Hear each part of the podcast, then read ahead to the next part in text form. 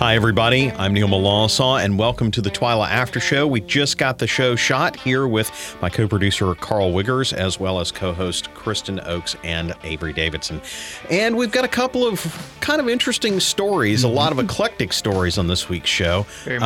We'll start with mine, I guess, about hay and hay production. I went out there to do a video for some of the other projects we're working on, and I just found this really interesting angle about the fact that the Mississippi River, which has been down, that story is over with, but it's still really impacting these guys in the hay business. Number one, the fact that the river's been so high for so long, or was so high for so long, has delayed their hay harvesting. Normally it's done by this time of year, or at least they've got their eye on it being wrapped up, but the high river levels kept them off the levee for a couple of reasons. One, because the levee board controls that kind of stuff, and they won't let them on if there's a danger of structural damage to the levee. But two, they also had that close to the levee, they've got pastures that are on the other side of the road, but they had sand boils up to a mile away from the river, and that's kept them out of a lot of those pastures as well, along with just the regular high rainfall that we get every summer. And I, like I said on the show, I learned quite a bit about grass nutrients and that kind of thing, and why they've got so much to manage in terms of making those hay bales as nutrient dense as possible. Well, I know that a lot of people don't think about it this way, but hay farmers are just grass farmers, and it's not like Like I said on the show, not any different from any other row crop. You've got to manage the soil. You've got to keep track of what kind of weed pressure you have in there, because you don't want certain grasses growing in there. You don't want weeds growing. So, it's a tough job. And in North Louisiana, at least, or in Central Louisiana, it's a tale of two opposite ends of the spectrum. You had too much rain in one part of the year, but right now it's really, really dry. Yeah. And I know that it's different down here. It seems like y'all get a rain every afternoon. And that's the tale we see every summer. And you'd think one would be good, that all of Louisiana would be good for some fashion to grow hay, but it's just hard. It's hard to manage that. It's really dry right now, unless you've got, not many people irrigate hay fields. No. So, it's hard to grow grass in my lawn right now. So I know that hay farmers are struggling if they have not had a rain. Yeah. And so I think one of the things that was really interesting also about it for me was one of the guys I interviewed was Kevin Chenove, who's working for them. He's an LSU student. He's a senior there. But he's kind of an up-and-coming guy. But I had a common bond with him in the fact that he comes from an urban area, and so all of this stuff is kind of new. But he's a hard worker, and he'll be somebody to watch. I think he's got his eye on a career in agriculture, and he's got a great spot with email farming. There. I've emailed him. Yeah. I've interviewed him before. Right. At he's really involved in block and bridle at LSU. Right. And what's really cool about him is he's from the heart of New Orleans, like me. His family, but he still is just all in on agriculture. He loves it. His family loves it. In fact, I got an email from his dad whenever he was on the show. He's like, "Hey, we love watching Twilight. We can't get enough of it." And it's for me, being a country boy, it blows my mind. Somebody in New Orleans that just loves a farm show like we have. Right. But it's a rare commodity. Yeah. Well, one of the things what we talked about was driving up and down River Road. It's a rural, it gets real rural real quick south of Baton Rouge, but it's beautiful out there. You know, and he gets have to go that far around LSU. You've got cattle. Oh, it's beautiful. Right. Yeah. I love River Road.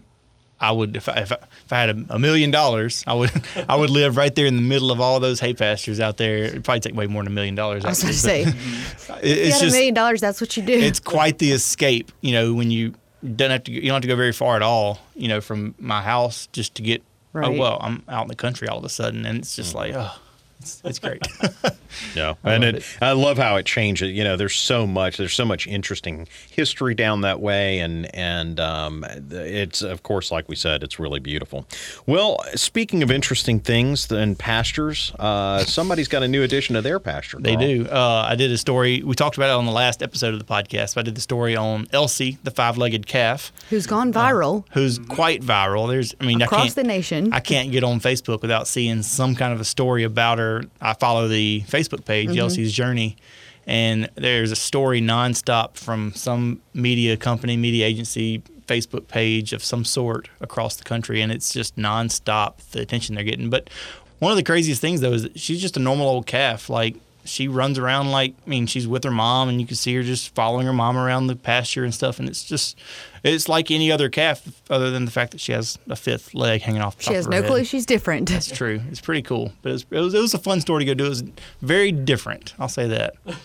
We like different stories. Yeah. I say if everybody else is going to tell Elsie's story, why not us too? Well, yeah. I think what would be a really great add-on to this story would be if a kid decides to show her show ring. How would that turn out? That would be neat. It would be interesting. I tell you what, they should do that. That would gain a lot of attention to whatever show she would come to, don't you think? It would be, I guess they'd have to find a because they don't have any children, so they'd have to find a child to show. Mm-hmm. But it could be a project, like a sweepstakes for a kid to get to show her. Yeah, sounds like something. Yeah. Sounds like something 4-H should get behind. Yeah. Well, one thing we're going to talk about here is that today is the 18th anniversary of the 9/11 events. And it has an intrinsic tie for me, just personally speaking, because I was coming into work here that day. And there was a television set up right outside the studio, right around the corner from the door. And I had heard about it on the radio on the way to work. And when I got there, I walked into the TV studio, and the second plane hit the second tower. Mm-hmm. And we were hearing reports, and I think what I remember most about the time thereafter is just how surreal it was. It was a week of news coverage, and at that time, we didn't know any of the things we know now. And so it was, I mean, there were still fears of more attacks. There was a lot of unknowns as to who did it. And I think after a week of it, I just watched it pretty much nonstop.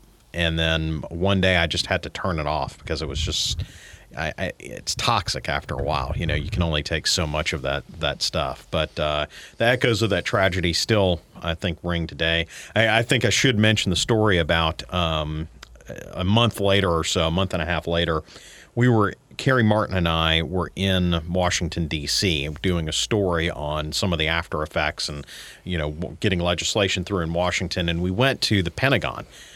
And we just walked right up to it, and we're on one intersection looking straight at the black hole that was in the side of the Pentagon there.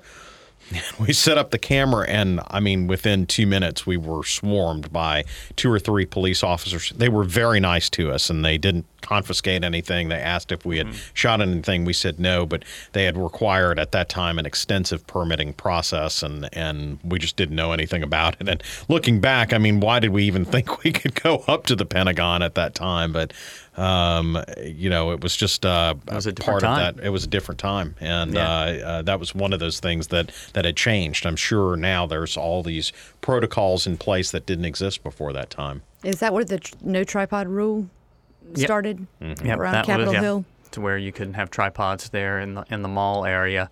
I remember I was here in Baton Rouge. You were at Channel 9 at the time. I was working at WAFB. And that day, the obvious story for Baton Rouge was the airport. But about a month later, I went with a group from Norco, Louisiana, the Gumbo Crew. We all drove up to Ground Zero. They were cooking gumbo and jambalaya and pastelaya for all the recovery workers. We were staying between a school that was, they believe it was the George Washington School, about 2 blocks away from where the Twin Towers stood. And we were also staying over toward the mid part of Manhattan, and we rode a John Deere Gator to go to show you how things changed after September 11th. In New York City, we rode a John Deere Gator down Broadway to get to and from where the hotel where some of us were sleeping and the school where we were cooking. That experience was unlike any other. We went in to deliver meals to some of the recovery workers. I stood where the 2 towers had been. When I came back, it took me 2 weeks to be able to wash my blue jeans. Wow! Because when I saw the mud, all I could think about was the ash, and that the ash was people, and I remember that ash cloud coming down the streets on video, and that's what horrified me. I mean, I think the thing that is maybe a little bit lost in time is there were kind of two tragedies with once the planes hit and then once the towers came down, because there was some intervening time in there. And I think the towers coming down really horrified. It was just such a it added such an air of finality, or you know, almost another injury. Mm-hmm. You know, at that time, it seemed like another attack, even though it was all the product of one event. And it was another loss of life, because you had people rushing in, right, to save people who were trapped in the areas above where the planes hit, not knowing that they wouldn't be able to get past it. There's one picture out there of the attack happening, and it was of one of the towers burning. It was before the second tower hit, and Ladder Engine Number 118 is in the lower right-hand corner. Mm-hmm. Nobody survived from that right. truck, and you know, but they were rushing towards it, and the photographer didn't know any of that at the time, so it was just one of those serendipitous captures. But you have to think about that. A lot of people were saying, you know, the people who woke up that morning had no idea that it would be their last day. And then we were talking about this earlier because we were looking at some of the headlines. Carl was 9 right. when that happened. I mean, I was in 9th grade. Yeah. Yeah, 9th grade. So it's crazy. It's a different kind of memory and perception. Yeah, but it doesn't leave you. Like, I remember exactly where I was, just like you do. Remember what class I was in? Yeah, I remember. I remember them rolling the TV in, and had no idea what was going on, and I didn't understand the magnitude of what was happening at the time. Our class didn't get a TV, but the sixth graders next door. I was in fifth grade, and the sixth graders next door had the TV brought into the room, and they were telling us what was going on. So we were hearing it as fifth graders from sixth graders what was happening, and it was just like trying to decipher. think about sixth graders trying to explain that, and it was just the craziest thing. But what was really wild was when Brittany and I went to New York last year.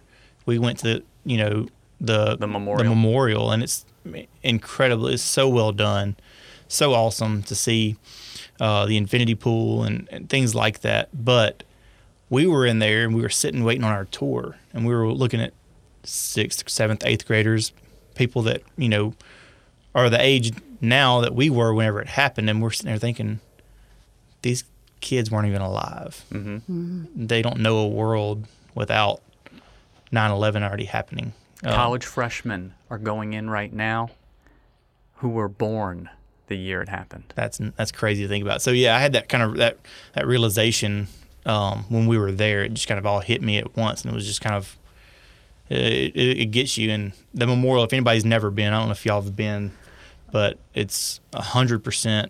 Brittany and I got to do some really cool things when we went to New York. Mm-hmm. That was hands down, you know, heads and shoulders above any other stop that we did. And I got to see Hamilton. Oh. It was up there. It was incredible. It was, I mean, it's just, you got to do it. You got to see it. Well, let's turn to something a little more positive, and that is more podcasts. And, of course, we do this one each week. But there's a couple of new ones. The VOLA, the Voice of Louisiana Agriculture, has gone daily. And Kerry Martin has gotten some of all three of the major gubernatorial candidates to get on those podcasts. Those are available for downloads to listen. We're going to try next week to have all three on Twyla. And we're going to try and do a special edition of Twyla to cover their views on agriculture and what their governorships will bring, regardless of who wins. So that should be interesting. That'll also be it will be. There's a new Louisiana Farm Life podcast. Mm-hmm. Amelia Kent, we speak with her, and you know, Amelia and I have been knowing each other for years and years. We connected early on when I came to work for the Louisiana Farm Bureau, and you know, we talk about, we always get real deep in our conversations just because that's what we typically do. Normally there's a beer between us, but this time, even without it, we delve into a lot of the heartache that farmers and just people have to face, and something that she went through. Yeah, she gets really personal, and she opens up a lot, and I think it's important for everyone to hear that, because we often forget that we need people to talk to. We need to be able to open up to someone, and we need to feel that we can. I think especially right now, because this is not a great time in the farm economy. I was going to say. Even if you didn't lose a crop because of a natural disaster this year, I haven't heard anybody that said this is a stellar corn crop, this is a stellar soybean crop. Everybody is just kind of, it's just a crop. And then with the prices on top of that, I think it's, you know, and September is National Suicide Prevention Month, and it's a hard thing to talk about, but farmers hold a lot of stuff in. Like you said earlier, they're tough. They don't, you know, they could cut their finger off and not complain. That's something, every farmer I know has a tough time dealing with feelings, and it can be a lot, I think, to deal with when you're facing economic troubles. You're facing, you know, if you're a fourth, fifth generation farmer, and you don't know how to do anything else. So I think, you know, that was a great, I wish we would talk about it more. And I wish that we would, you know, we would provide more services and provide, if we had more rural mental health experts. I mean, I think that would just, like you said, talking about it more. And just reaching out. I mean, if you're feeling down, you know, or anything, just call somebody. I mentioned in a script I wrote recently about this, you know, call your Louisiana Farm Bureau Field Services rep. I know that they would be willing to hear you out or direct you, you know, even Scott Bickham, for crying out loud, he'll help you out. Well, you know? One of the things that was interesting to hear in Amelia's interview with you, Avery conducted the interview with her, and what was really interesting was it's not just farm stuff that causes, you know, stress and anxiety and, you know, just worries. It's, you know, just life. Life happens to everybody, and including farmers. Farmers get a good dose of it because their livelihood is attached to weather and markets that are out of their control. But it's just life. Life sucks sometimes. And that's one of the incredible things that kind of struck me was that it's not the farm causing all of this anxiety that some people may face. Anyone you talk to has a story. Anyone you talk to has a hardship, and that's what we need to keep in mind whenever we're interacting with one another, just as people, that we all have something in our lives that was tough to deal with, tough to go through, and maybe we're still dealing with today. And so, yeah, you got to open up about it. It's something we're going to try and talk more about the show on. You know, one thing I would like to let people know about is it's hard for us to kind of cover that story because we can't exactly call people up and say, hey, talk about your mental health. I mean, it's still, you know, but if you're listening and you want to talk about it, by all means, contact us. And, you know, we're gonna try and do more of that on the show and show that, especially, as Kristen mentioned, these tough times ahead for farmers. Well, on that happy note, we're going to wrap it up here for the Twilight After Show. I want to thank co-hosts Kristen and Avery, as well as co-producer Carl. Thank you guys for coming in. We will see you next week with a special. What we're going to try and do for the podcast next week is just have the governors and the governor's candidates give their perspective on everything and try and do an extended special edition Twilight After Show. Thanks for joining us. We'll talk to you next time.